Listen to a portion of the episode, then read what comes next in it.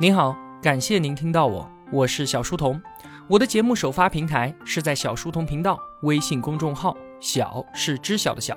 如果想与我们互动交流的话，请在公众号内回复两个英文字母 QQ，我会把交流群推送给您。小书童将常年相伴在您左右。必然的解读已经进入了最后两期节目了，今天呢是倒数第二个关键词提问，questioning。我开门见山，直接把本章讨论的最后结果先告诉大家，那就是问题要比答案更有力量。这个观点一亮出来啊，肯定是违背我们的常识的。我们通常的理解不是从来都是答案最重要吗？你和我都是从小就被各种大大小小的考试一路洗礼成长起来的，我们从来都是在努力的追寻那个正确的答案，这不就是我们的终极目标吗？对吧？那好，我们就来看看 K K 大叔他是怎么说的。为什么问题比答案更有力量呢？而这本身它就是一个优秀的问题。在本章中啊，K K 大叔一直都在往科技哲学的那边靠。虽然这个结论并不复杂，但是在收听节目的时候，还是需要您积极的与我一同思考，才能够把这个观点理解的更加透彻。那我们开始吧。先闭上眼睛，回忆一下我们一路走来，关于今天要说的内容，我和同学们的知识体系已经拓展到什么地方了？找到我们心中那棵树枝叶伸展到了哪里？之前我们在读《人类简史》的时候，其中有一期叫做“科学革命”，我想大家肯定还有印象。我当时是这样说的：说从核武器的问世开始，科学革命就让我们人类不仅拥有了改变历史进程的能力。同时呢，也拥有了终结历史进程的能力。那在科学革命之前，我们的认知体系是怎么样的呢？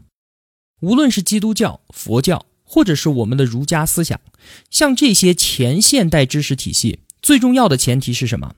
最重要的前提是我们这个世界上所有重要的知识，都已经是为人或者是已经为神所知了。对于所有的人来说，最重要的。就是研究这些伟大的神灵或者是智者，他们留下来的文字和语言，就靠正确的理解这些东西来获取知识。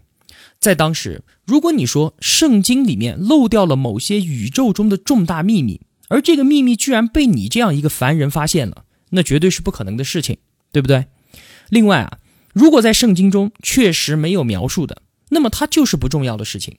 像是蜘蛛它是怎么结网的？蝴蝶的翅膀，它为什么色彩斑斓？这些事情，它是不会影响到我们人类的繁荣还有救赎的。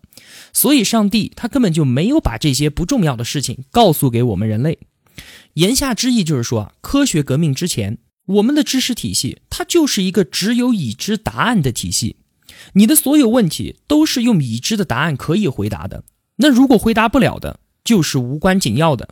你也可以去研究。但是你付出的代价就是你只能够游离在主流社会的边缘之外。所以说啊，让人类文明飞速进步的科学革命，其实不是知识的革命，而是无知的革命。真正让科学革命起步的伟大发现，就是发现我们对于最重要的问题其实毫无所知。而我们今天站在必然的角度，那就是问题才是引爆科学革命的导火索。这个就是之前我们已经达成了共识的结论，我们知识体系的树已经长到了这个地方来了，对吧？那我们就顺着这个脉络继续往下面说，在过去的几百年间啊，科学革命帮助我们不断的学习宇宙法则，把新的知识逐渐的运用到生活当中，像是望远镜、显微镜、离子加速器这些东西啊，让我们得以用不同的方法来观察我们的世界。一旦运用了这些新的工具，马上就能够瞥见新的答案，对不对？然而，科学当中却包含着一个悖论，那就是每个答案它都会孕育至少两个新的问题。因此啊，使用的工具越多，确实答案就会越多，但是相应的问题却也会更多。像是望远镜、显微镜和离子加速器。刚才说的这些东西，它不仅仅是拓展了我们知识，同时呢，更是接二连三地释放出我们从来就没有想过的新的问题，像是克隆人的道德问题啊，人工智能的哲学问题啊，还有物理学中的平行宇宙和多维空间等等等等等等。所以说，就在科学进步的帮助之下，知识肯定是呈指数级增长的。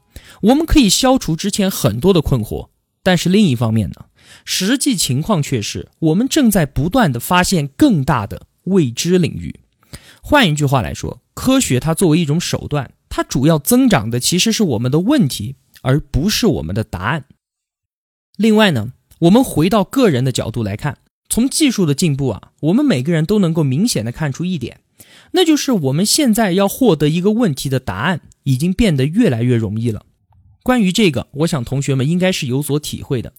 所谓内事问百度，外事问 Google，对吧？伴随着互联网的普及，作为个人来说，如果有什么不懂的地方，我们很容易就能够通过百度、知乎、Google、芬达，对不对？这些等等的渠道，与相对应的知识领域的达人建立起联系，得到你要的答案。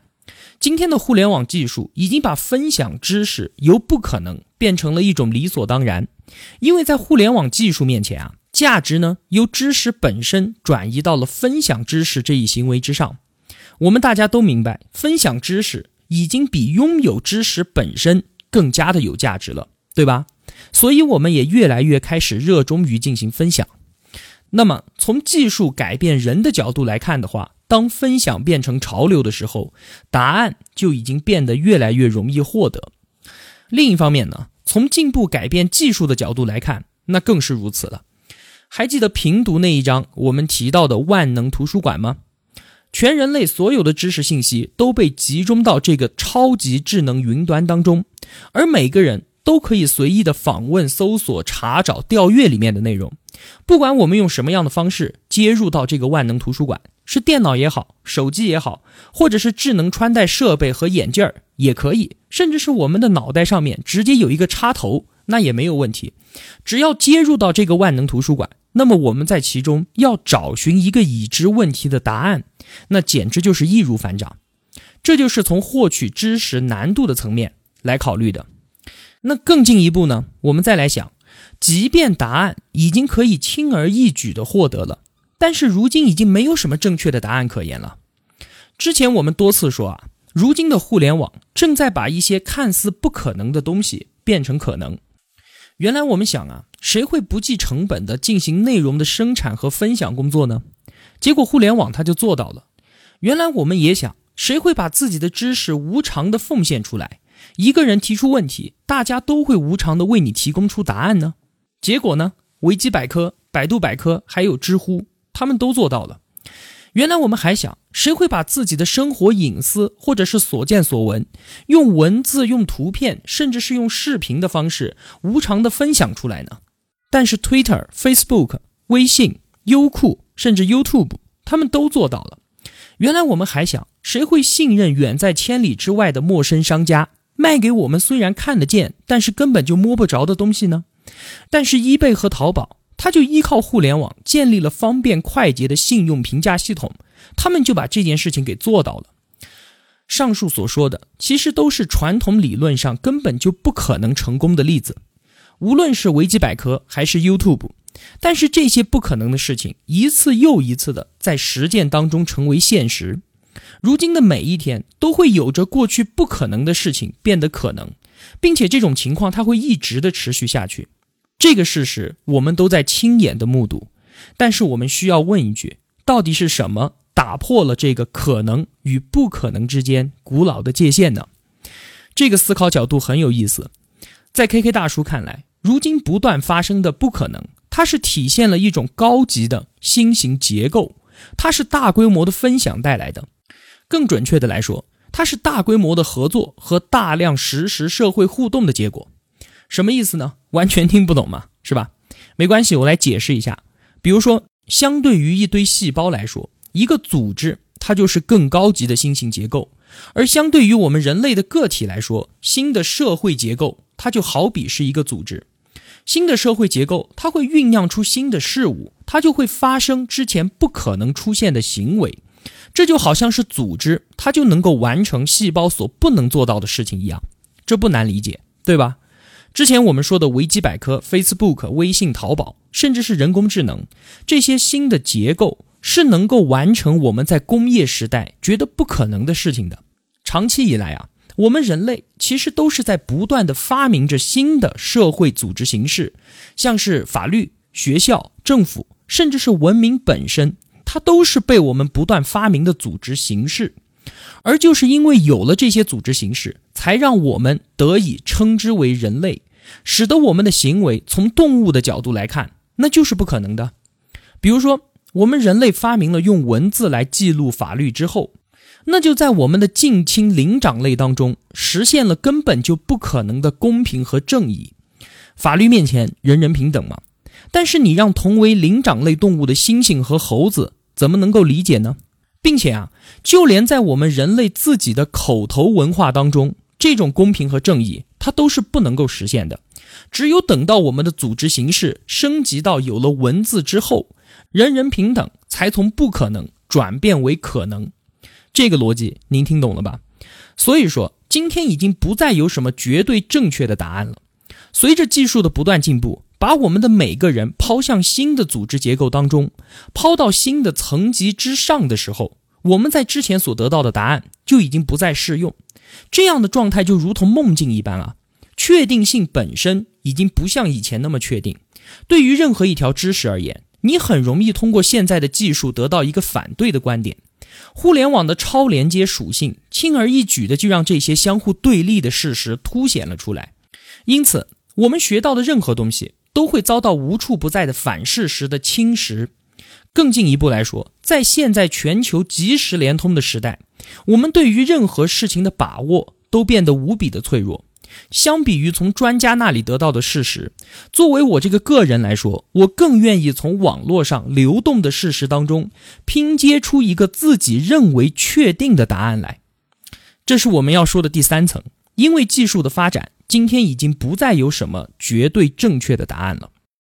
好了，稍微总结一下，解开科学革命封印的是我们承认自己的无知，是对未知世界所提出的新的问题，而不是已知的答案，并且在科学革命的进程当中，我们不断回答着旧的问题。与此同时呢，新的问题也在越来越多的涌现出来，而人类文明就是在这不断的解决新问题的过程之中得到进步的。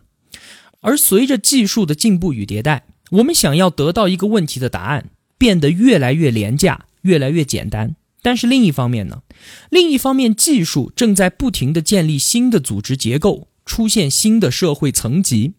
每当我们跨越层级的时候，旧的答案都将不再适用。支撑我们向上攀爬的，恰恰是有价值的新问题。这个逻辑并不复杂，但是想要梳理清楚，还是需要静下心来思考一下的。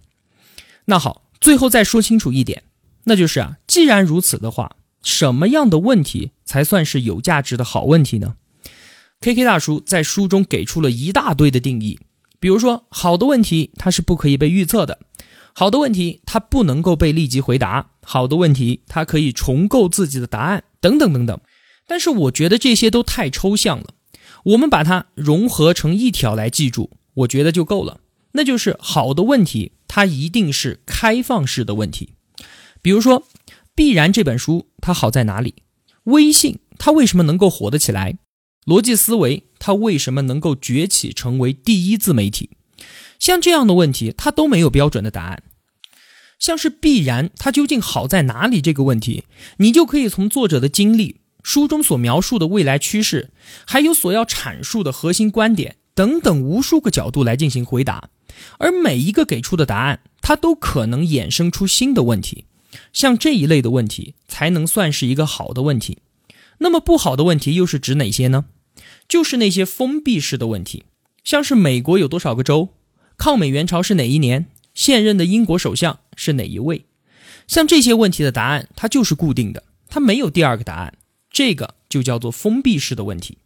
我们每天问的最多的，其实都是这些不好的封闭式问题，比如说某某公园它应该怎么走，今天的天气到底怎么样啊，等等的这些问题，它并不需要什么创造力，很多时候就是随口而出，自然呢。也就毫无价值，无非百度一下就能够找到答案。我们要知道，好的问题它是能够带来价值的。比如说，爱因斯坦小时候就经常问自己啊：如果和光线一起旅行的话，你会看到什么呢？这个问题后来带来了相对论，开启了原子时代。所以说，好的问题将是开启未来的一把钥匙。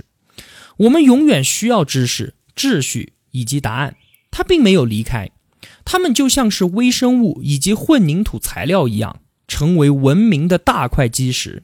但是，生活和技术中最活跃、最有价值的那一面，都是位于前沿之中，处在充斥着不确定性。混沌、流动性以及各种问题的边缘地带，能够生成答案的技术依然会得到重视，以至于答案变得及时、可靠、无处不在，而且几乎免费。但是，能够帮助我们生成问题的技术，终将获得更多的青睐。所以说，问题比答案更有力量。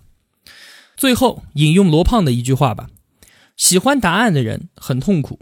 因为他的世界正在不断的崩塌，而喜欢问题的人很快乐，因为他手中智慧的剑很锋利。当答案稀缺的时候，谁有答案谁就是精英；当问题稀缺的时候，谁问题好谁牛逼。